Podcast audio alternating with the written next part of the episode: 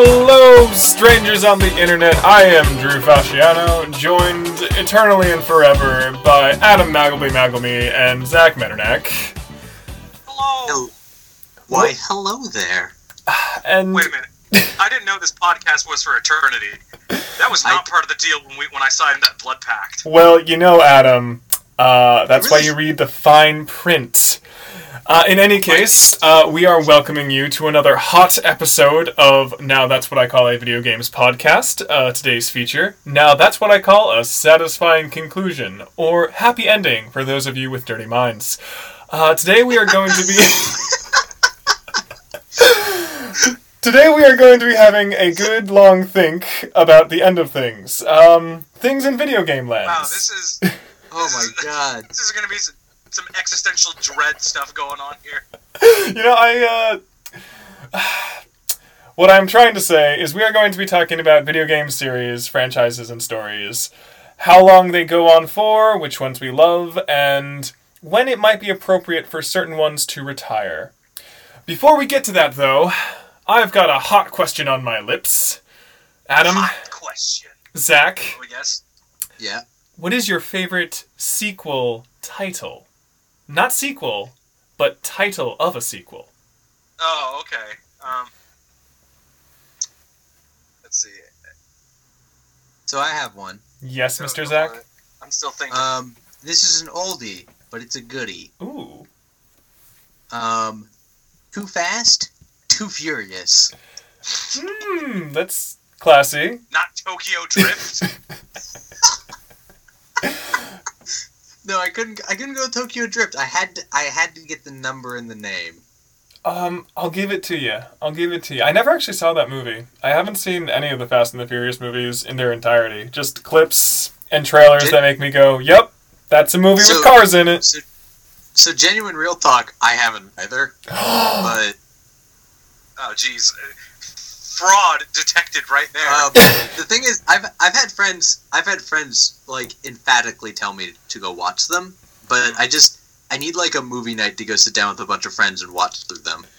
Hmm. I, uh, I haven't seen them either, but my sister has seen all of them, and that really surprised me because she's usually not into those kind of movies. But she came back one day and was like, uh, I was like, hey, you know, what'd you do with your friends? I was like, oh, we watched Tokyo Drift, and then we just kept watching all of them. Like, oh my god, what?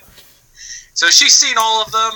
Uh, apparently, they get they have some like pretty deep lore stuff. Like they get really connected with each other. Uh, the movies do, and there's like there's prequels, there's side stories, there's you know characters getting killed off that come back because ah that I was mean- a that was a flashback moment or something. I know that every trailer for the recent ones has pretty much been a collection of actors, a bunch of cars, and a lot of talk about family and togetherness and and then going on heists. So I don't hmm. know how to feel about any of them because it's What I mean- I'm just confused by everything I'm seeing. You know what I mean? Hmm. burly guys, cars, talk of family and friendship. By God, Fast and the Furious is just an anime.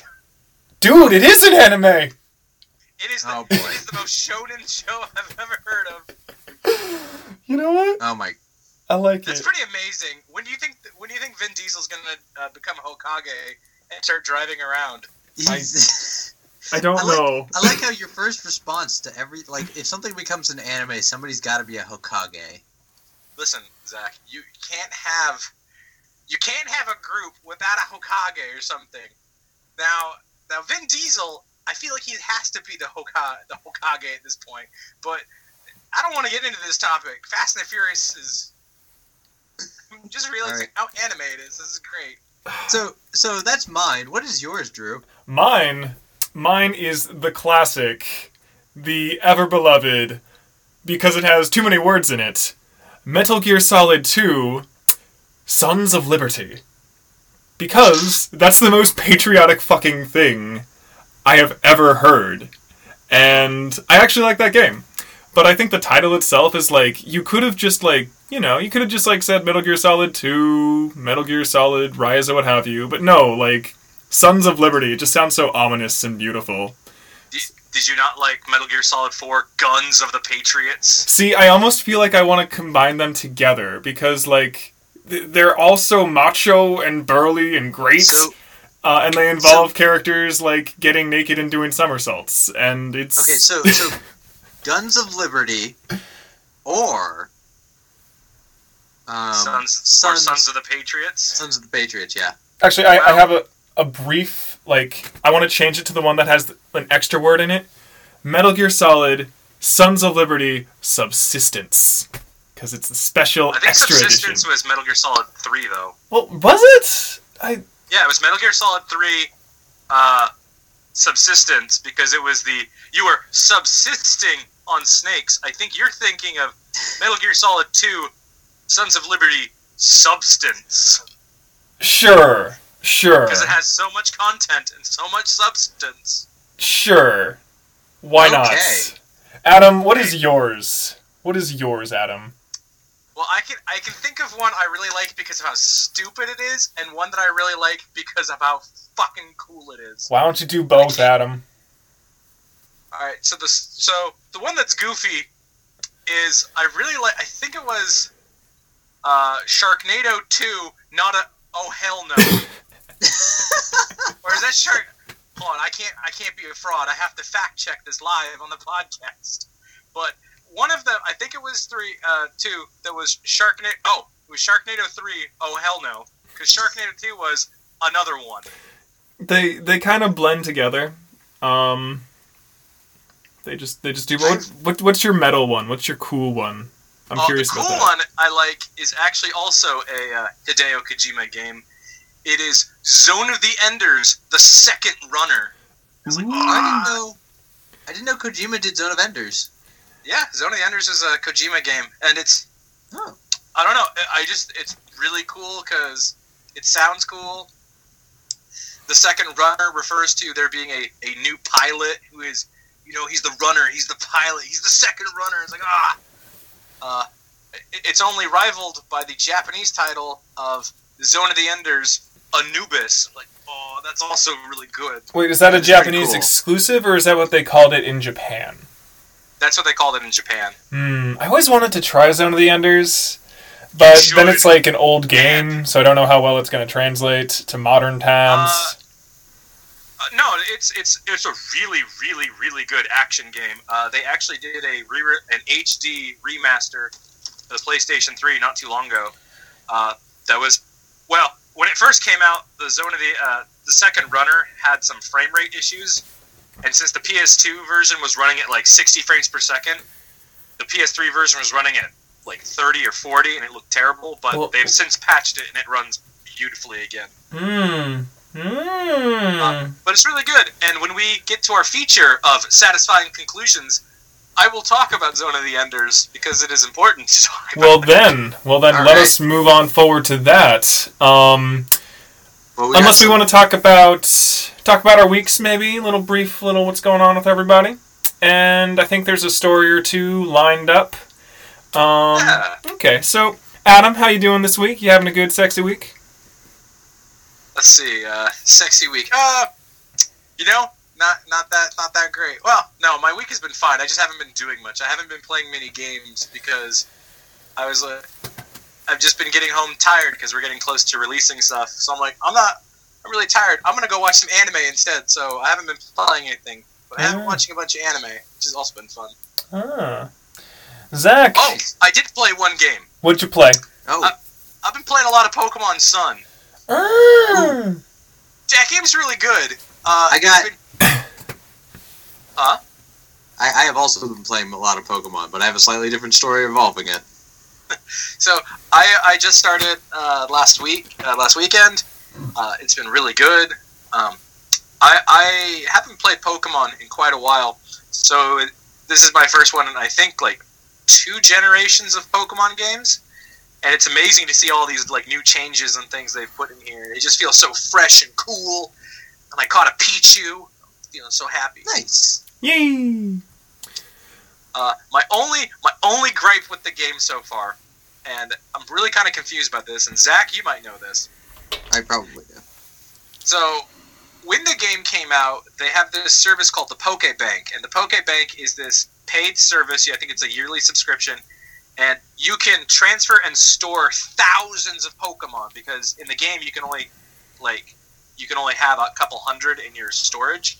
This thing, like cloud storage, is thousands of Pokemon. So for people who like want to do IV training or EV breeding and stuff like that, you can. Uh, I probably mi- mix those words up. You can just store a whole bunch of them, and it's great. Uh, the problem is the Pokebank doesn't work with Pokemon Sun and Moon right now, and it's the only way to get Pokemon from X and Y and from other generations into Sun and Moon. So, you know, you can't trade a lot of your older Pokemon into the new games because the Pokebank isn't there. I really Yeah. want to poke. There's this one Pokemon I really want from uh, X and Y called Tyrunt. It's a little T Rex Pokemon, but I can't get him until the Pokebank is in, and they haven't said when that's happening. Hmm. Yeah, Damn so you. I do actually know about that. I, I so a couple of friends of mine who are really into Pokemon um, told me that they're coming out with it soon. It'll probably be within the next few months. Few months. Ah! That Sorry. sounds like a struggle. I'm sorry, they said Adam. Ja- they said January, and January's almost over. Well, sorry. I guess it's Pokebank soon. people, if you're listening right now, you have like ten days left. Just watch. By the next podcast, it's already in, and then and then we get to go. Yay, Pokebank! I don't even use that. Um. So yeah, I guess my week, Pokemon and whatnot. Yeah. So so my week, um, I've been having, I've, I've been see, I also haven't been playing a lot of games, but I, I have a physical ailment, as in I have a headache that like whenever I'm playing games, it, it's a little disorienting. But um, I I also that much, playing dude. Pokemon because it's one of the games that I can actually play. Um, Is that because it's on your I haven't DS? been like, ex- what? Is that because it's on your DS, or like I don't know why that yeah, wouldn't because it's on the it's because it's on the DS and it's it's less to sort of pay attention to and all that. Um, so, but I I sort of I haven't been I haven't been playing new content on it because I forgot to save and I turned off my 3DS and I lost like three hours of, of Pokemon content. Oh no! It's funny because like all the problems you bring up now are problems that I had back when I had like handheld consoles, and it, it's just kind of funny how things are not changing at all. Like battery life No, was still a problem when I was like ten years old. so so battery life isn't a big issue for me. The big issue for me um, is that it didn't save. Other 3DS games have autosave features. This one doesn't.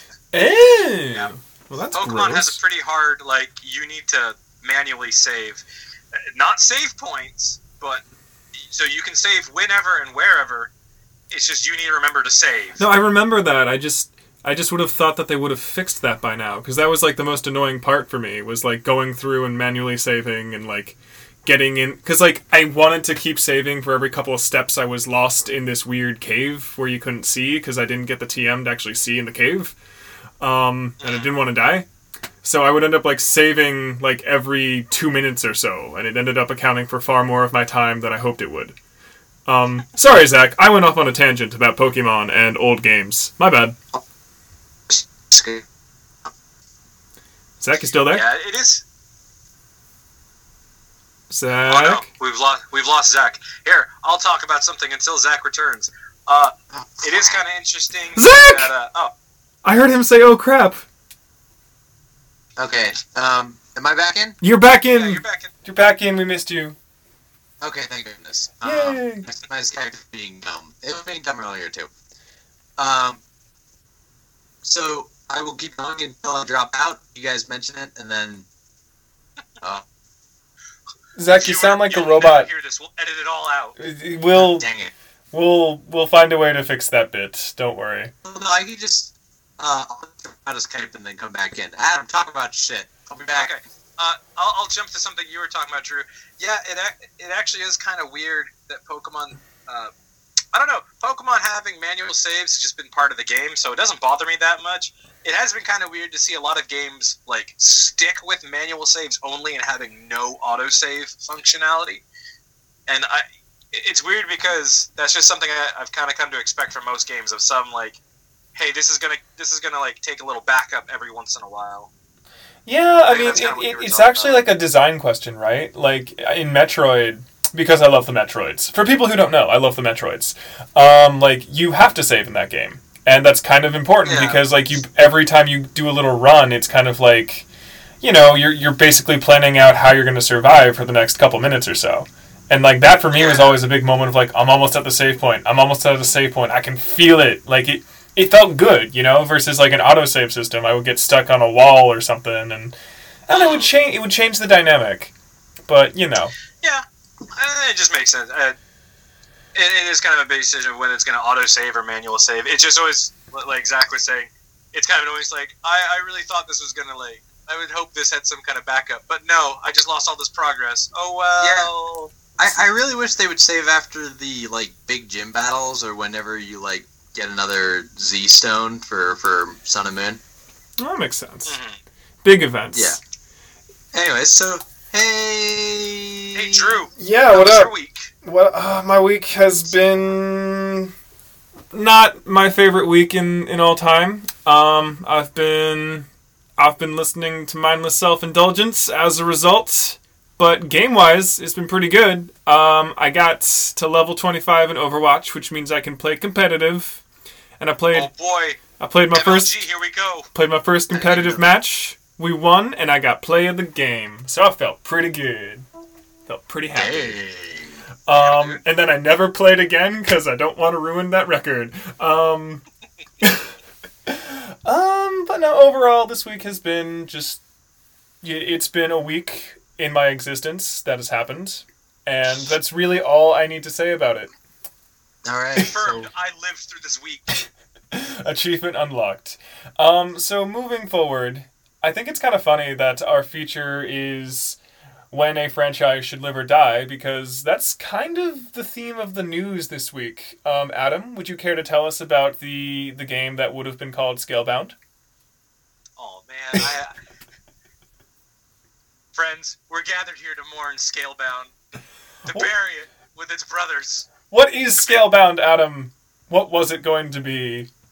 Wow, you know, okay, you're not allowed to any of the funerals I officiate you're going to be interrupting like this. Well, I, I, I'm, I'm that's sorry. really rude. I'm sorry. My bad. No, so Scalebound was uh, was a action game developed by Platinum. So Platinum did Metal Gear Solid, uh, Metal Gear Rising, Bayonetta, uh, and they're pretty well known for doing these big action games. And Scalebound was uh, director Hideki Kamiya's kind of dream game. He he uh, he had kind of fantasized about this kind of game. He really wanted to make it, and uh, you play as this guy whose name escapes me at the moment. I, I guess it doesn't matter. Uh, we will call him Blonde Protagonist. I want to call him Blonde Dante. I want to call him Uh, guy with headphones on. That's probably But more they're accurate. really sick head. They're really sick headphones. All right, really cool. Anywho, Headphone Lad uh, was some guy that got dragged into this alternate world, and he befriended this giant dragon. And the way it, the game played out was. Um, you would be doing normal character action, beat 'em up, hack and slash stuff, but you also had this giant dragon companion. So think like Last Guardian, but instead of you know just kind of following you around, this thing fought for you, and you would do combos with it, and it was to be rad. Uh, it was going to be a Microsoft exclusive, but last week um, there were reports from Eurogamer, Kotaku, Polygon saying that there was some issues with it, that something was wrong with the development, and then uh, towards the end of the day, when all those stories came out, it was confirmed that Microsoft had apparently decided to cease production of the game, and it had been canceled. Uh, so this was again, this was an Xbox One exclusive. Uh, this is I, they were I think they, they had partnered up with uh, with Platinum to do it. I guess Microsoft still owns the IP, but they canceled it, and I think it was I think they described uh, kind of a conflict of like you know just some work conflicts or not working well or declining interest in the game as they've shown it off. Uh, but yeah, that that game has been canceled. Um, stuff like that. Yeah, it's So sad because it was summary of it. It was the only game on Xbox One that I was genuinely excited about, and it was the only one that made me feel like, oh man, it'd be cool to have that, but I don't have an Xbox One. Like, it was the carrot on the stick to a purchase I was never going to make anyway, and now the carrot's gone anyway. Um, Yeah, it's interesting. I guess that was a very, very common thing. Like, uh, Hideki Kamiya is pretty big on Twitter, and so I, I checked it once the story once the story got out that the game had been canceled, and people were like, "Well, I guess there's no reason to buy an Xbox One." So, Drew, you were in good company of. I wanted to buy this console for this game. I, I I'm sad that Platinum had a like didn't get a chance to make a dream project because they've they make a lot of really good stuff. Like they've had a few like weird kind of like side projects with the Ninja Turtles and the avatars and whatnot, but they've done Yeah. consistently good work. And I They've, was uh, it was it a budget actually- thing? Like, is there word around why it got canceled? Because that's No. something I haven't been able to find anything about. I have a theory that it be it was a kind of. I think this might have been like publisher feature creep from what from the impression I got. So, Mm. uh, so if you remember when it very first showed off, it was entirely single player, and when Platinum ever talked about it, it was entirely single player. They never mentioned a multiplayer component. But at Mhm. last year's E3, they unveiled a trailer where it was revealed that it had like four player multiplayer kind of thing, and each person had their character and their own dragon. And if you watch that gameplay, boy, does it look really hectic and not that great. At least in my Mm. opinion. You know, what was this really cool looking single player thing was looking like a really weird, multiplayer thing all of a sudden. Uh, and I guess this was just a matter of, you know, tensions working. Uh, There was a report saying that certain key development people had to leave, uh, like for a month to just kind of like recoup, and then when they came back, they were super behind schedule and probably wouldn't make catch up. Um, I, I think, I think Platinum wanted to make this like really solid action game, uh, but Microsoft or some at some point somebody made the decision that they wanted to start pushing it towards a big online component, and I, I have a feeling that might be where it was because interest in the game Yeah. kind of That that started just sounds dying down when it, when it came up. That sounds really gross. Yeah, so yeah, so that sounds like that. That is actually really typical uh, kind of publisher feature creep, as you mentioned. A lot of times, it's like a solid single player game has multiplayer components that are just sort of tossed in there that just aren't necessary. And yeah, it, it is well, like really like they, they got the exclusive deal to a certain type of game. Why why then pressure the company to make something completely different? You know, like Platinum's known for making single player action heavy games. So, so the the main reason is Microsoft wants another Halo. No, I I, I get that. Halo. I get that. Um, they they Yeah. already have Halo. Um, I like it, it's something that the saying, company isn't known for. So why force them to try and do something that they're not comfortable? Like I don't know any platinum game that Oh. multiplayer. Like I don't know Uh, why they would expect that from them. Teenage Mutant Ninja Turtles was four player multiplayer.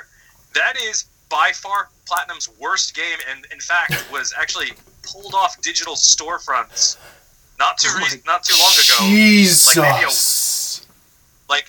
Like I'm actively kind of worried for Platinum because they had a bunch of, uh, as you mentioned, Drew. They did the uh, Teenage Mutant Ninja Turtles game. They did the Avatar game, Transformers game, and all of these like spin-off things. Uh, Transformers is pretty good, albeit a little repetitive. Avatar is kind of good, but why? Why did you do it this way? Kind of thing. And Teenage Mutant Ninja Turtles was just kind of unanimously bad. Hmm. Uh, so I'm. They they have another game that's that NieR Automata game, Drew, that you were interested in. Yeah, they've got that. They've I'm- got that. I'm really hoping that does well because I would hate to see Platinum like have to shut down due to poor sales. Yeah, wor- word Well, is that game's looking pretty good. I think this was Yeah. probably bad for the company. I don't think it's going to tank them. Um, otherwise, they I- probably would have gone forward and made the crappy multiplayer game. I have loved Kamiya's response to this. Like I said, he's the director who was basically like, "Man, uh, I'm sorry, guys." Uh, uh," he's usually a jackass on Twitter, but he was super apologetic, and everybody came up and be like, "No, it's okay, Kamiya. You're still cool, the coolest even."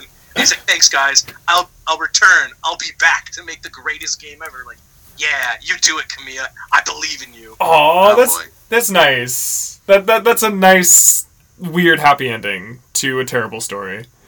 Um, Also, Yeah. if you guys are ever bored, do check out Kamiya's Twitter. That guy is literally on Twitter 24 7, being a huge jackass to people, but it's amazing. sounds awesome. Oh my god. Um, Um, oh, Zach? although I, I am a little excited um, because yeah, like for, in terms of platinum games, like I'm I'm pretty hyped about NieR Automata. Mhm. Um, so I'm, I'm sure they'll end up doing well, and uh, yeah, that's that's kind of where I am. Um, I didn't I remember Scalebound like a couple times. And the only reason I remember it is because there was a dude with head headphones on and a blue dragon. Yeah, how Um, sick were those headphones, though? they were pretty sick. I have to admit. Um, but yeah. So yeah, so let's let's move on to the Nintendo Switch. Yeah! Let's- Guys, let's switch to something new. Ooh! Adam, what a great segue. The Yeah. grand segue. Did you guys watch the Nintendo Switch live stream?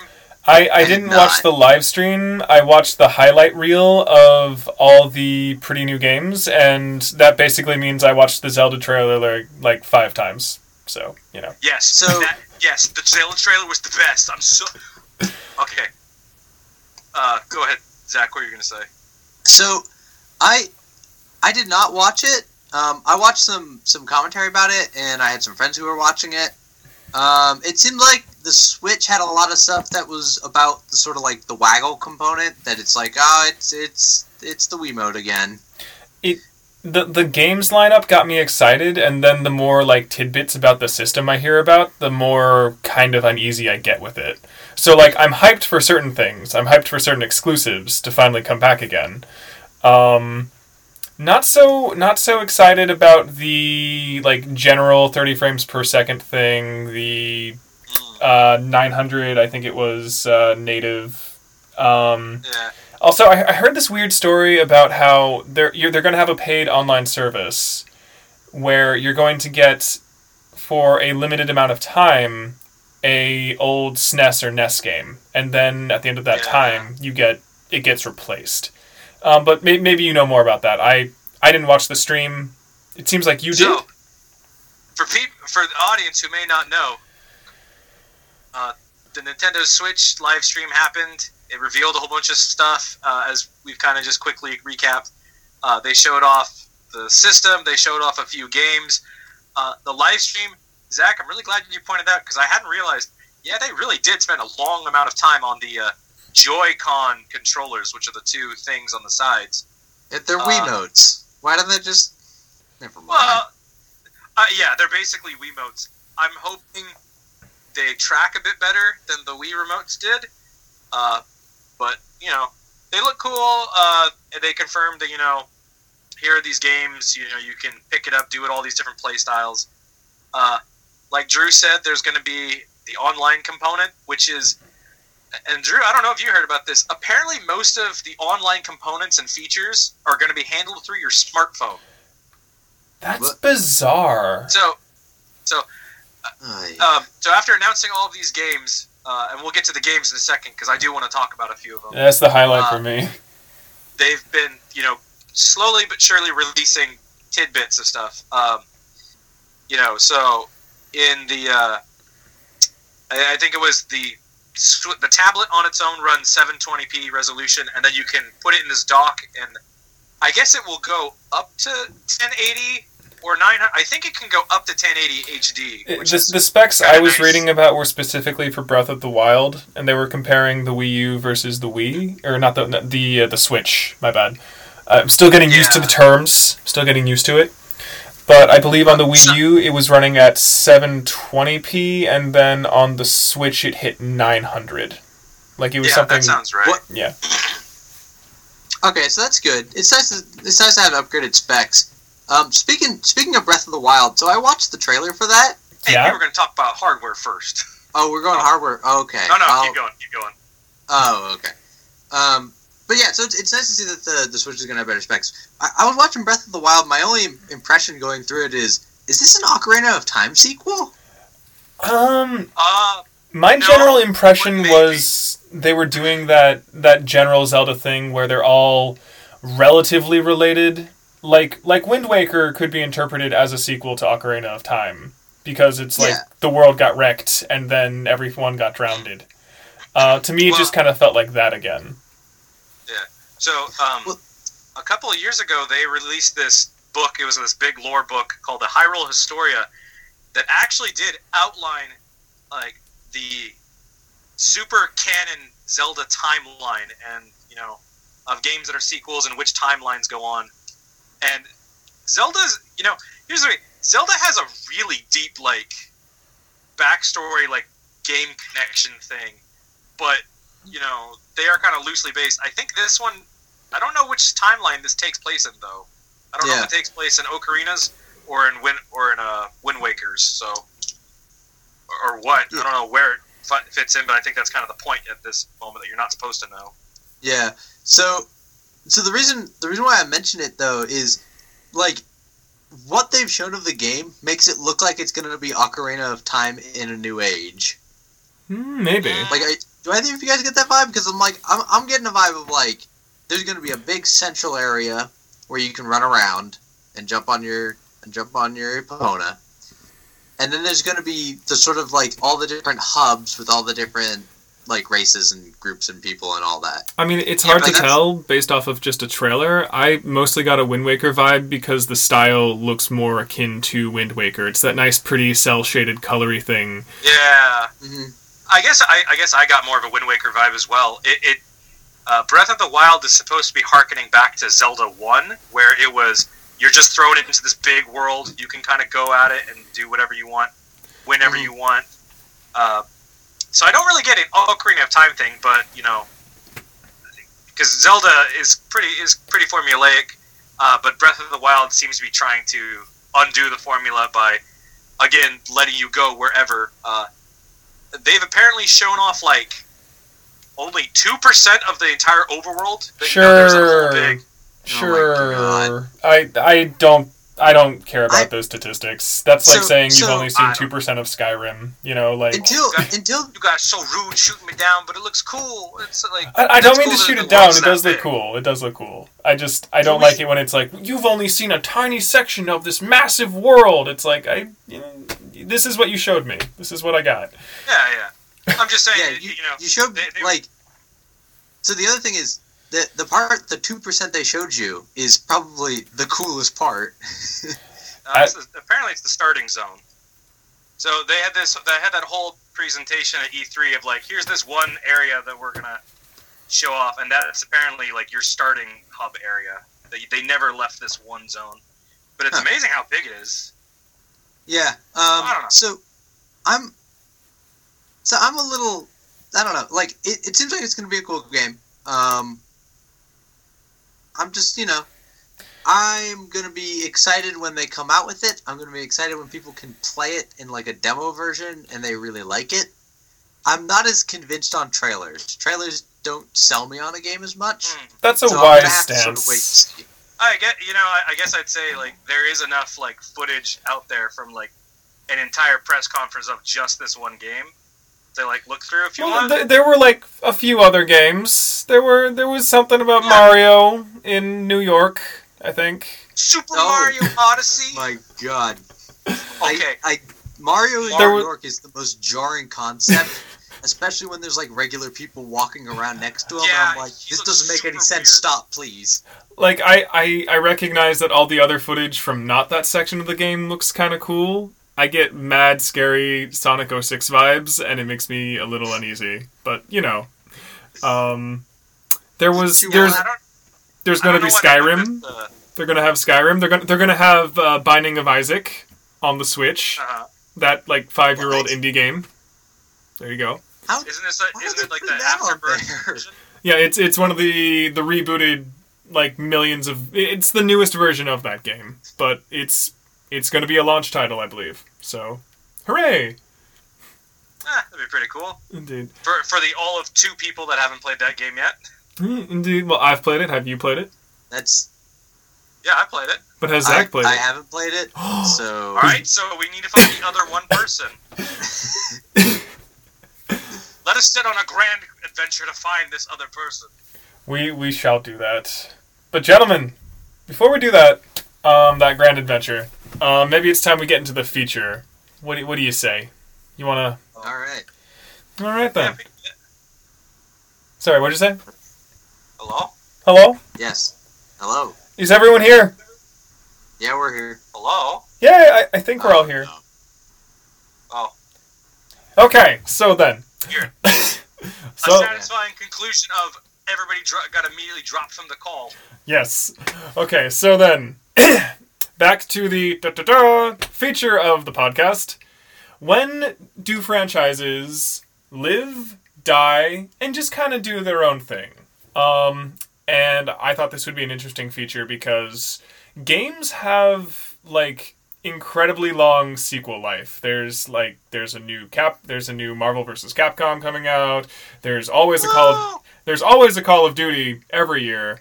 Um, Assassin's Creed is taking a break, but I think there's been like six of them at this point. Halo is currently on five in development right now. You know, like there's they're long-standing franchises, and I, I often find. like- Sorry, go ahead. I I feel like AAA games could largely be divided between sequel hell and original title, maybe. Yeah, or some kind of strange reboot. Um, Yeah. So what do you want, what did you want to start off on, Drew? Oh, um, I thought let's talk about some franchises we love. Uh, franchises that are continuing to, that are currently active. They're not dead. Um, and maybe talk about you know if you want them to keep going, if you think maybe it's time for them to retire, if you feel they're getting stale, or if you're excited to see new things happening with them. Just you know what's to like get on some common ground. Like what are some long-standing franchises that you are currently invested in for one reason or another? Uh, I guess I'll start, and it was it was the franchise we were just talking about. I'm like super into the Zelda franchise. I'm really excited that it, it's still going. Uh, you know, I'm really excited to see what the new one does and kind of shake stuff up. Um, I like that. I like that it's just kind of stayed a little bit formulaic, but that each one has tried to do something different. Like each one has had kind of a different main mechanic that kind of takes center stage, but you kind of but all of the players are still are still relatively the same. So you can kind of jump in. oh, I know what this should do, but everything's just a little bit different. Well, I mean, like Zach was saying earlier, like sometimes they're kind of implied to be sequels, sometimes they're not implied to be sequels. But I, I'm with you with Zelda. Like it seems to get different enough every time that it, it never feels like the same story. It, it almost feels kind of Yeah. Star Warsy, where it's like it's the same general plot, but it's like it's kind of timeless. Yeah, that's kind of How deep into the lore do you want to get? I don't.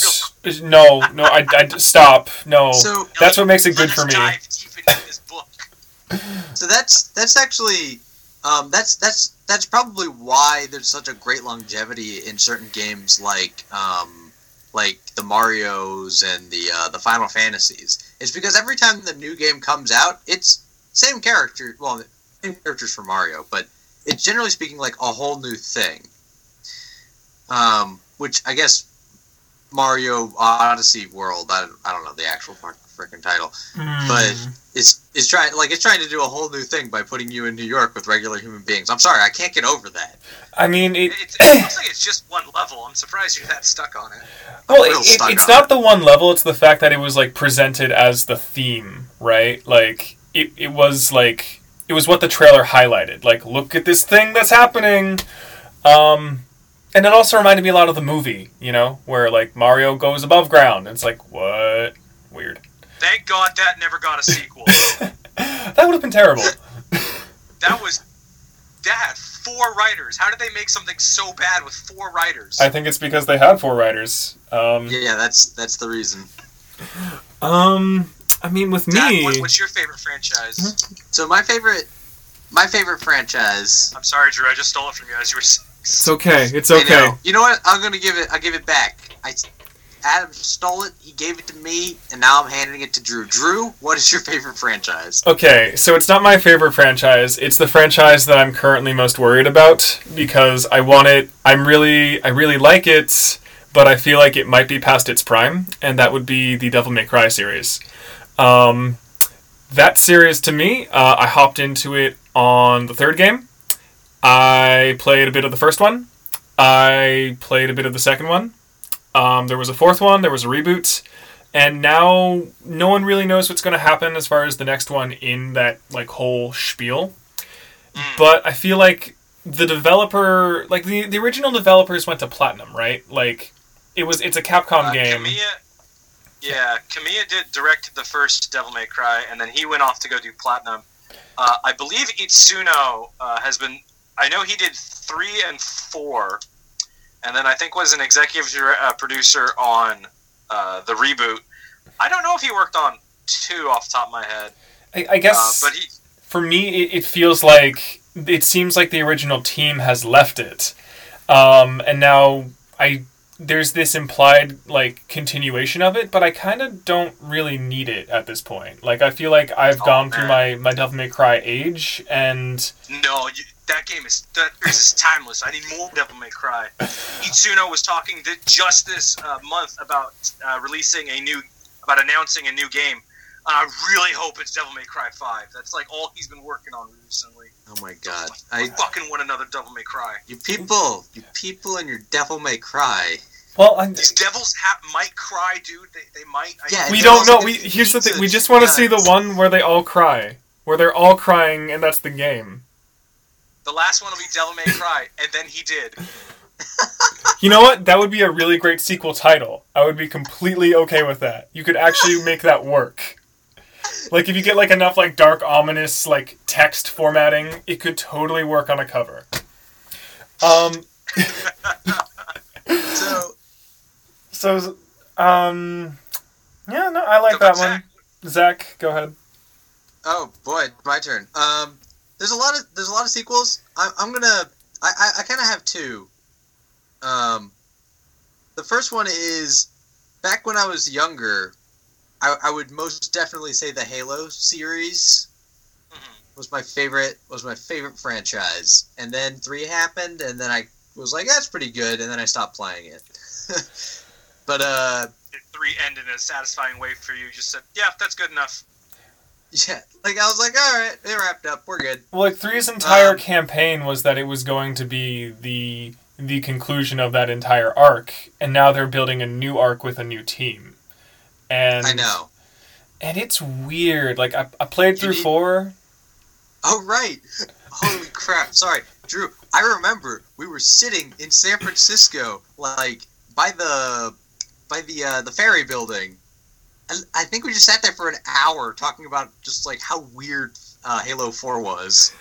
Yeah. Um. I, I would, yeah, I was going to ask you guys questions about that because I know Drew had put something down here, and I was going to ask uh, about like games like ending and then getting like sequels later. That were like, why did this come back? Well, to me, it's one of the most egregious examples of it because like it had.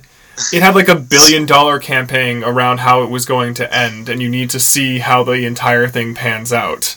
And it ended. Yeah. You know, they they blew up some stuff, some entire species like done got wrecked. Um, and and now with a new team with a bigger budget because Microsoft gave it to them, um, and like this whole weird arc of they're gonna have four of them now, four new ones. Now that we've had the one and the two, there's gonna be two more after that. What? Yeah, yeah, no, because the first what? one. So it's not going to be a new trilogy; it's a new saga, and A so new tetralogy or what?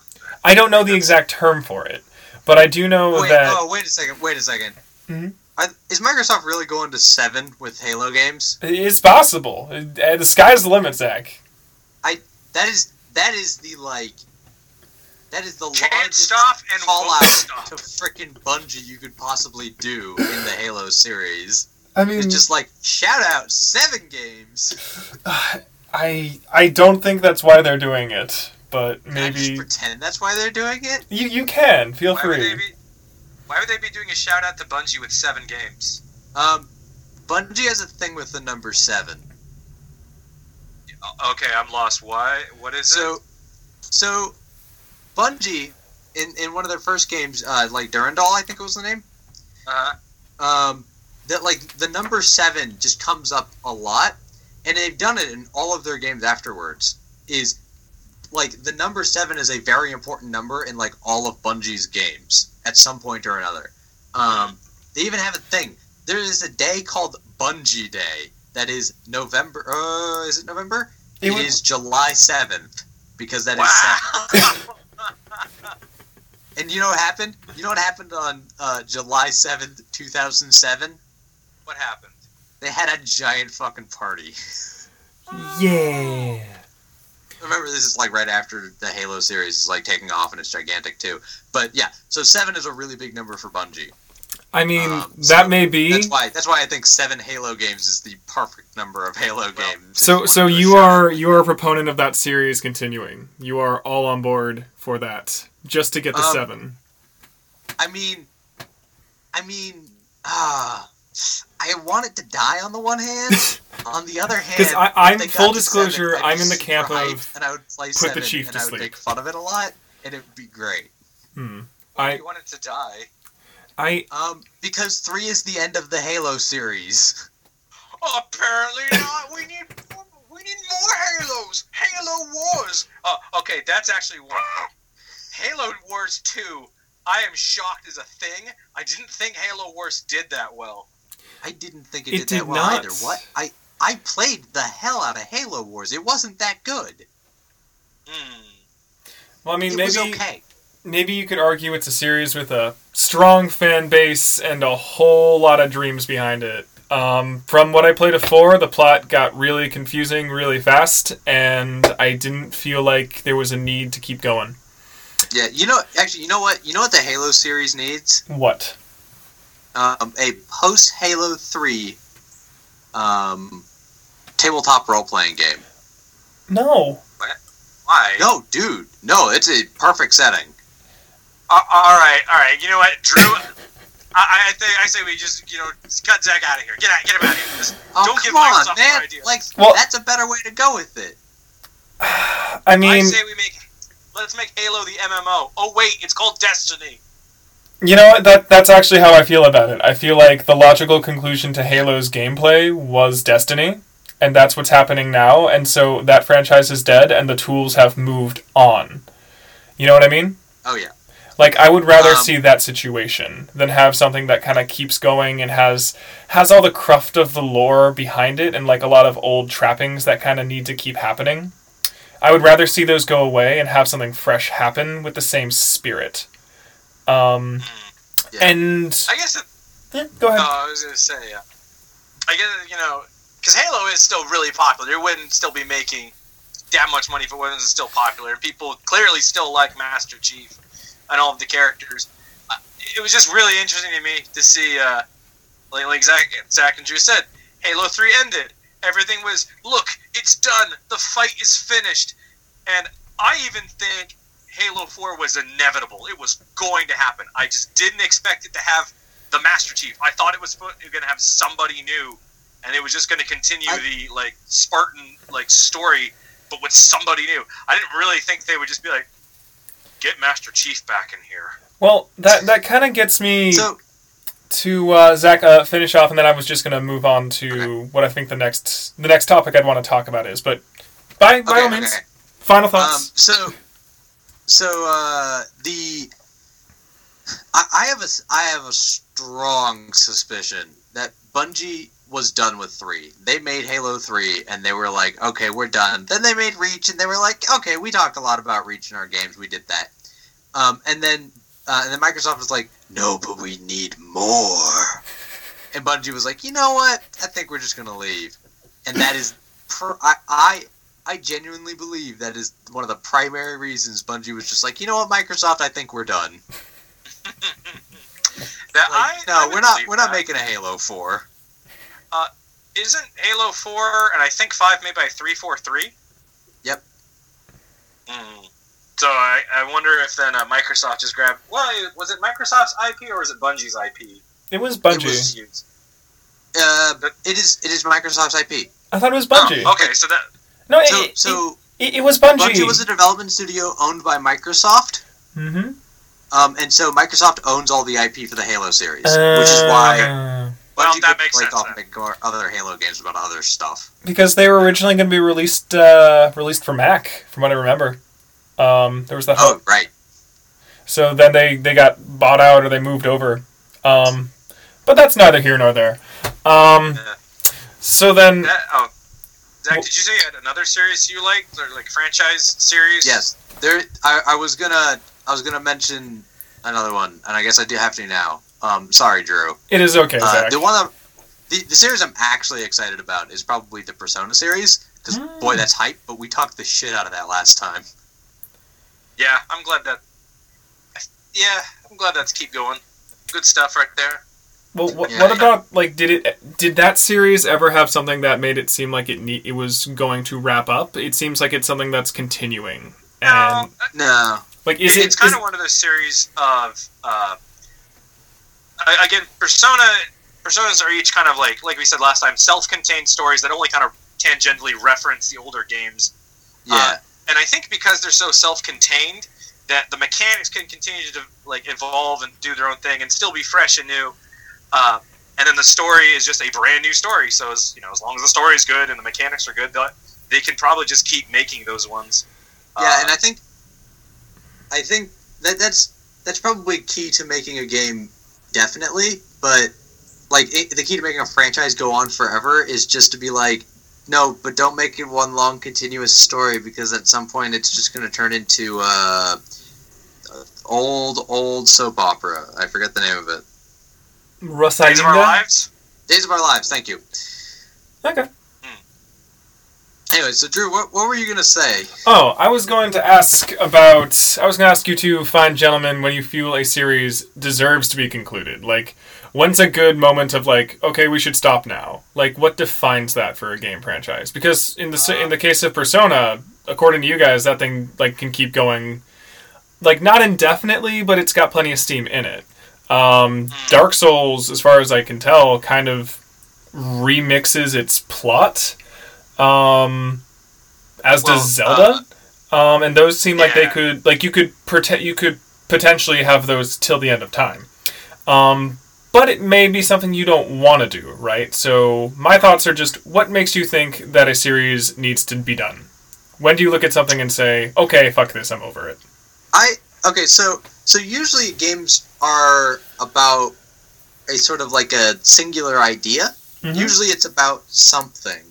Like uh for instance, uh sort of the Dark Souls games are they, they have like a thematic rationale behind them and those games are really about the the um like the the, the specific combat system in Dark Souls. I don't know, it's it's sort of like a game sort of defines itself like in its initial game defines its sort of range and i think once you've expended the range that the game has then any sequels past that is just rehashing what's already in existence or adding th- adding to what is kind of like where you shouldn't be like putting things on top of the game that really shouldn't be there. So you, Um, for you, so I it's a matter of original vision of like this is designed to be something that can be repeated versus this is something that's designed to have a clear ending. yeah. I I think it's like you know if the first I I agree with Zach. If the first game is very self-contained like you know uh, you know the mechanics are there and they're expressed there and then the I think a lot of at least for me I think a lot of what defines whether a thing will get a sequel is whether it's like super story based because games that seem to be story based often get sequels to it because people want more of those characters and such. Uh, and if the game like if the first game basically says hey this is going to be this is kind of a one shot self contained thing I, it's always kind of surprising when it does get a sequel uh, for dark souls i think there was you know one of the its big things it's all of its lore and background story so i think there was just so much of it that they could do sequels uh, and then the dark souls series itself i think uh, i believe miyazaki the director said that dark souls 3 is the last dark souls game that he will be working on somebody else can come by and pick it up, but to him it's done. So I kind of get the sense that that series is done because the director has said, "Yeah, um, uh, this was kind of the end of it." Hmm. yeah Um, Uh, but the the uh, the reason why other games can go on sort of forever, like say you're like in Final Fantasy or the Mario or Persona, um, is because they they sort of have like a template, and they can sort of they can put their theme onto the template, and they have there's like a uh, it, it's a broad enough sort of game, or it has a has enough going on that they can sort of be like, ooh, well, why don't we do this twist on it? Uh, Yeah. Zelda games are really good about that. They show all the different twists that happen in every game.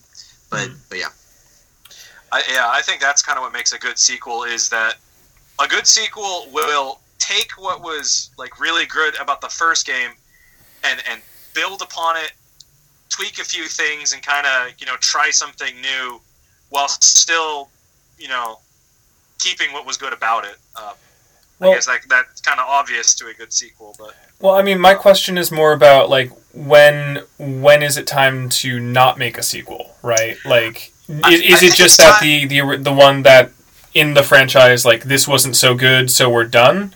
Because I feel like that could be an argument for well, okay, you're giving up based off of a bad entry, and considering how expensive No. games are, maybe you should. But I would argue Yeah. if there's like a story reason to keep going, or if the director wants to give it another shot, I would give it to them. Does that does that make sense? I have a I have a fun story about kind of what exactly what you were saying, Drew. mm-hmm. Uh, one of my absolute favorite series in all of the world is the Viewtiful Joe series. Viewtiful Joe was a 2D fi- uh, like beat 'em up game by Capcom, and when it, it you know it's about this guy Joe that gets these powers to go into movies, and he's trying to save movie land.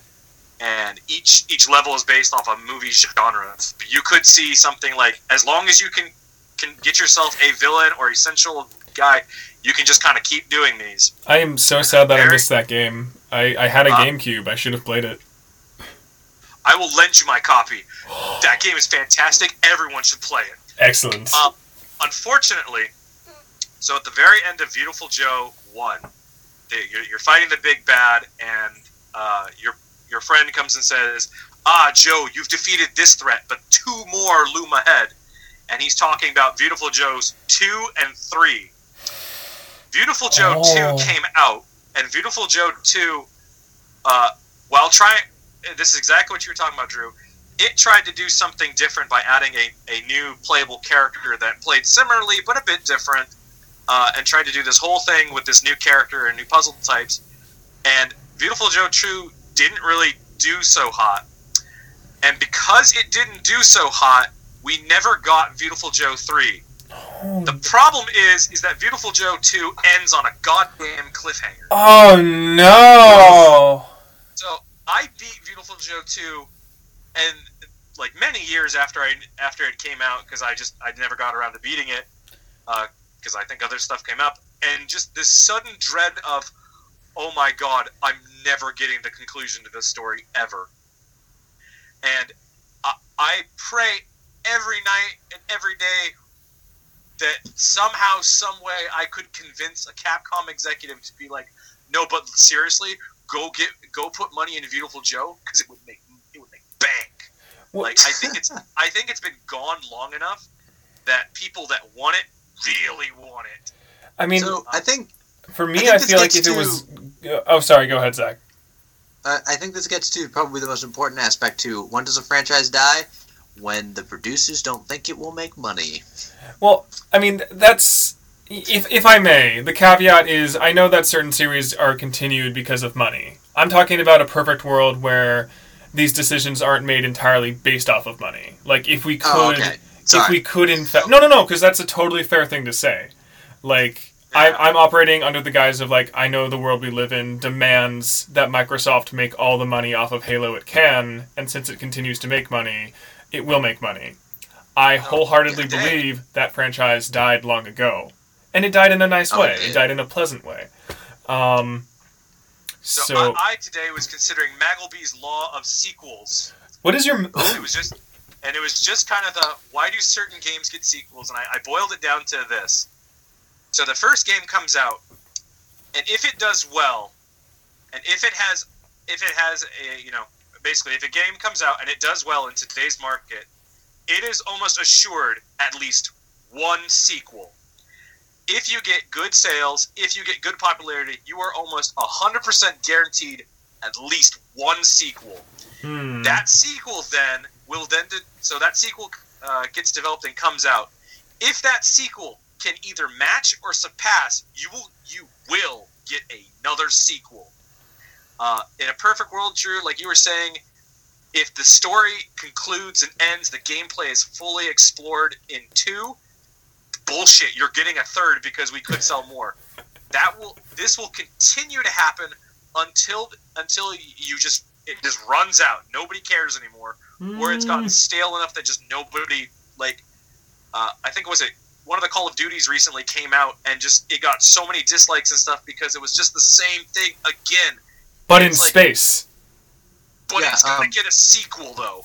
So so Because it- Infinite Warfare has less sales than the previous. Like every Call of Duty for like the last three or so have made less sales than the previous Call of Duty, and So- it's starting to really hit them. So, So- so, so then my question would be then in a um, not a question, but then I would think, you know, in a in the non-perfect world we live in, wouldn't that be a sign for them to ease up and put their money somewhere else? But they continue to continue to throw it at this franchise. Um, I think it's kind of what you were saying. Oh, sorry. I think it was kind of you saying of to them it might look like the one shot. Oh, we oops, we missed. Let's try again. If you get two of those, okay, maybe you stop. hmm, that's fair. If that Yeah. makes sense. Uh, I'm sorry, I interrupted you. You were gonna. You had a full thought though. Um, Or did he? I, I, I didn't have a full thought, but Oh, thank you for thank you for respecting my my unformed idea. I really appreciate it. I want to hear the sequel to your idea. I do have a sequel to my idea. idea two. I do have a sequel Electric to my Boogaloo. idea. Um, oh my God, Electric Boogaloo! Ah, this is- that should be my autobiography's title. Um, no, um, my next question was going to be, what are the cases for a franchise to continue? Um, which Yeah, I, I feel like we've that. kind of covered that. So I actually have I have a use case that I want to bring up with you two because it it keeps me awake at night. Um, and that is the story of the Metal Gear Solid, where it is a high profile franchise that has concluded pretty effectively right now because it's lost its director and the company does not want to make new games. Oh wait, no, yes it does. My bad. It's making another one, um, but we don't Drew, talk about. don't you know money is always necessary? I was talking about um, Metal Gear Survival, but let us not talk about that thing. Um, but that series Talk- has. Wait, wait. Can we talk about? Can we talk about the pinball machine or the uh, Pachinko. the pachinko machine? We can No, talk about the pachinko Drew. machine. I just want to finish Keep my going, thoughts, which is that series was kind of always intended to end with a previous edition. Um, like Metal Gear Solid 1 was originally supposed to be kind of self contained. Metal Gear Solid 2 was supposed to be the, less the last Metal Gear Solid game. 3 was supposed to be the last one. 4 was supposed to be the last one. Uh, it it kind of kept going. Like the director kept being pushed to make another another another one and they were all pretty good for a while. Um, so I don't know when it should have ended because the guy who made it didn't want to make it, but they ended up being really good regardless. So that's weird I- for me. I think it's because uh, this might be just um, a special trait to Hideo Kojima, maybe. hmm I, I was gonna Um, that that everything he touches is gold. Weird, weird, weird gold, but gold nonetheless. Yeah, I, I think in that case, uh, you know, I, I do find it really weird that you know it was like, I'm good. This is the last game, or wait, no, it's not, or wait, no, it's not. And I guess it finally took, you know, uh, the director getting almost publicly like harassed and humiliated, and then fired for that series to kind of stop. But they're gonna keep going. Uh, I think you know the game's being good is a testament to Kojima. As to where it should have ended, I really thought it was going to end with four because four ends pretty like convincingly. Like Well, it, it's in that camp of like, no, this feels very final. Like, where could like Snake's an old dying man. Where can this really go? And then they go into prequel territory with Peace Yeah, Walker I- and all the other stuff. I think with with Metal Gear uh, because, and I this is why I'm almost entirely certain that Kojima really did mean for four to be the absolute last one. Is that every plot line that had been brought up before is pulled back into uh, is now in Guns of the Patriots, and whether satisfyingly or not is given a conclusion. Like every every little bit is tied up, as confusingly as it may be, but everything seems to be all put in its place. So you couldn't do more with it. You couldn't do future stuff uh, unless you. I guess you could do the Rising. Metal Gear Rising is after four, but that that's an entirely different game. So you had to do prequels, and it's just I- weird because prequels you could do indefinitely, but boy, those get annoying. Yeah, they do. Um, follow up to the to the Rising corollary. Spin-off games Hmm. are they? They're part of the franchise, obviously, but like, is it? I, I've never seen a spin-off game as like a grave offense to a franchise. Sometimes like mainline games will be like Metal Gear Solid Five is a little like mm, I don't know about this, but I feel like any any spin-off Metal Gear Solid game it would be fine. Which is why I always get a little I don't know, kind of confused. Like, I wonder why publishers put out like the number titles over and over and over again when they could just do spin-off games and it would be fine. Well, I mean, spin-off games tend to be lower budget. Um, they tend to Yeah. bring in bring in the, the usual fan base. They tend to be a bit more experimental. Um, I think Mhm. that's I think a really good also- call out. I'm I don't Uh, I know. th- I, I, mean, think it's because spin-off games, uh, to, to the fans who are fans of the series, uh, spin-off games always carry a little less weight than a numbered thing. Like if you had Right. Metal Gear Solid, and then somebody said, "Here's Metal Gear Solid, Zach's Day Off," you know, you would probably approach that with a little bit more, uh, with a little bit more eh, or kind of whatever, than if somebody said, "This is Metal Gear Solid 2." Perfect example. Kingdom Hearts. Oh, Kingdom. Hearts is Wait, no, Adam. Kingdom Before you Hearts continue, I need to I need to get a proper groan in. Okay? Can can you just let me? okay. Go for it. Begin. I feel it. I feel your anguish. I, Damn. There's more. I could have kept going, but I felt for the sake of my Please, Drew. sanity. This is this is a family podcast. But Zach, to answer your question about why they don't do spin-offs, or maybe they do, is because like if you put a two at the end of it, a solid number, that has way more weight and way more interest grabbing to people because they know for a fact this is a sequel that matters. Mm-hmm. Kingdom Hearts 2 mattered to so many people because it was the second one. Chain of Memories, yeah, it sounds like a spin-off and then for the longest time people didn't realize that oh my god, it was actually important because you didn't know nobody knew Kingdom Hearts Chain of Memories was important until it was super relevant in Kingdom Hearts 2. It- until they already had the sequel, and then they were like, "Wait, I'm missing this entire." Zach, in case you don't know, there's Organization 13, which is supposed to have I- 13 members. I know. Okay, well, I So I don't.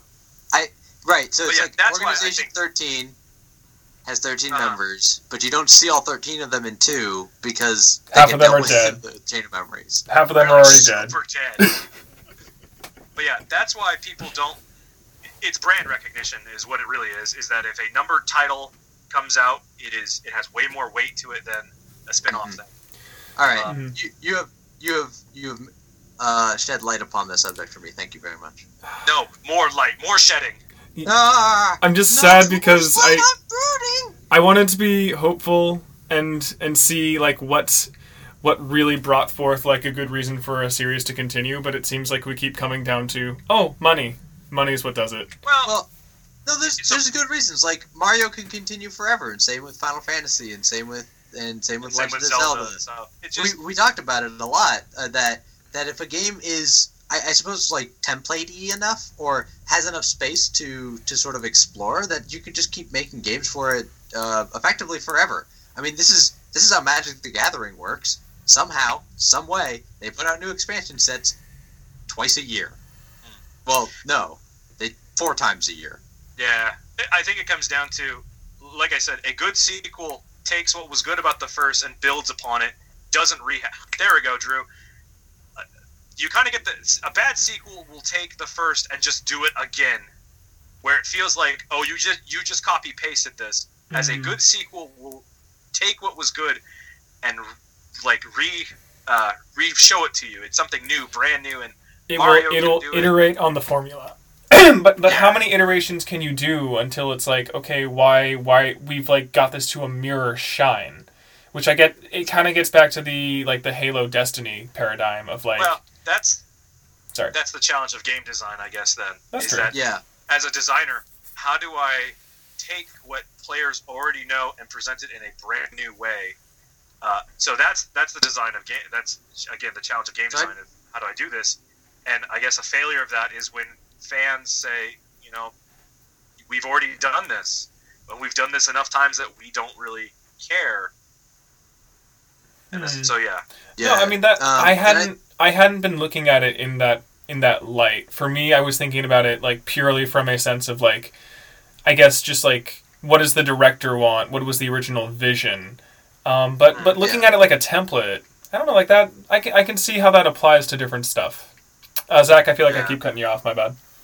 Well, yeah, I was I was just gonna go back to the the Magic the Gathering analogy that Oh. like you, you want to see something you want to see a game with a whole bunch of sequels. Look at all the expansions for Magic the Gathering. There's tons of them.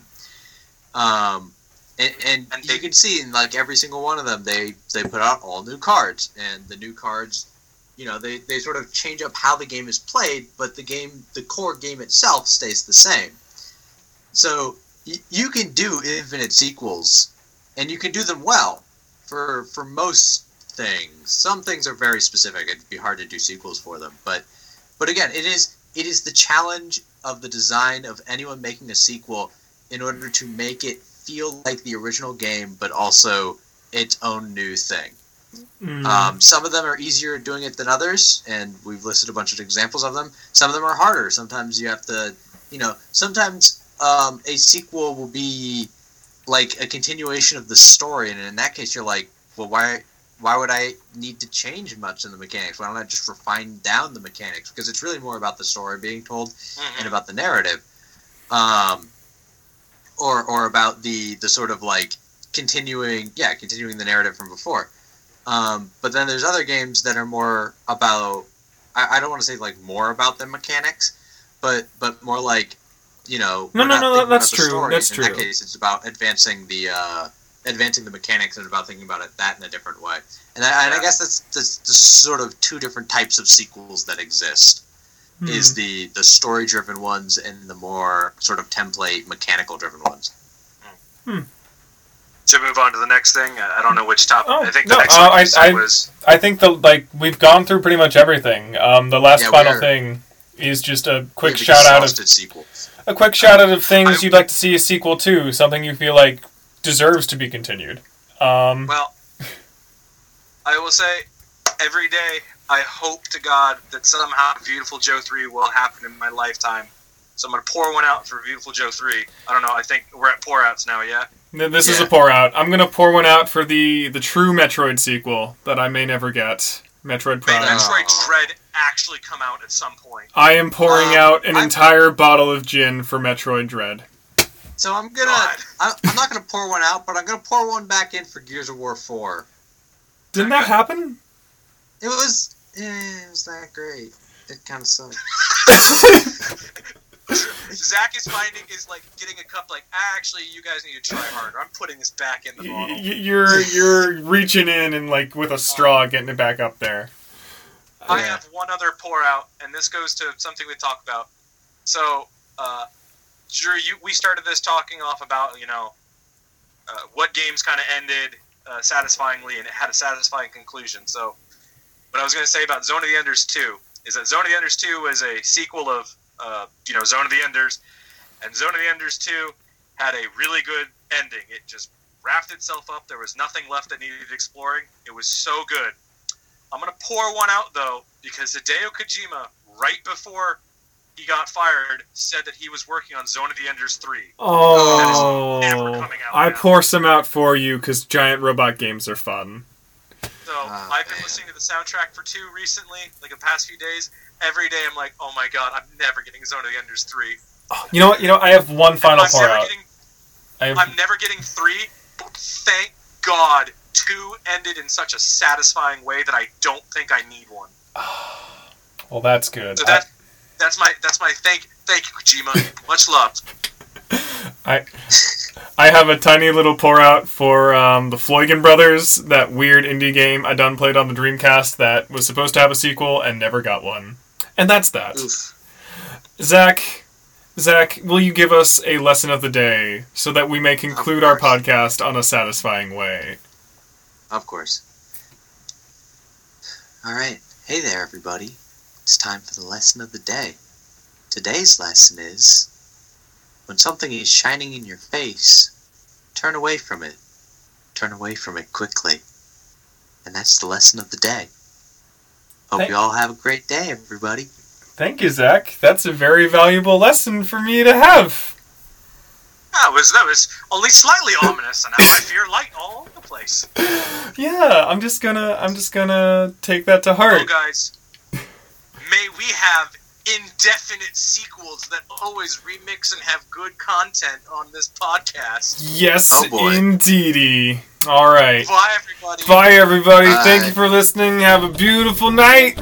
Goodbye.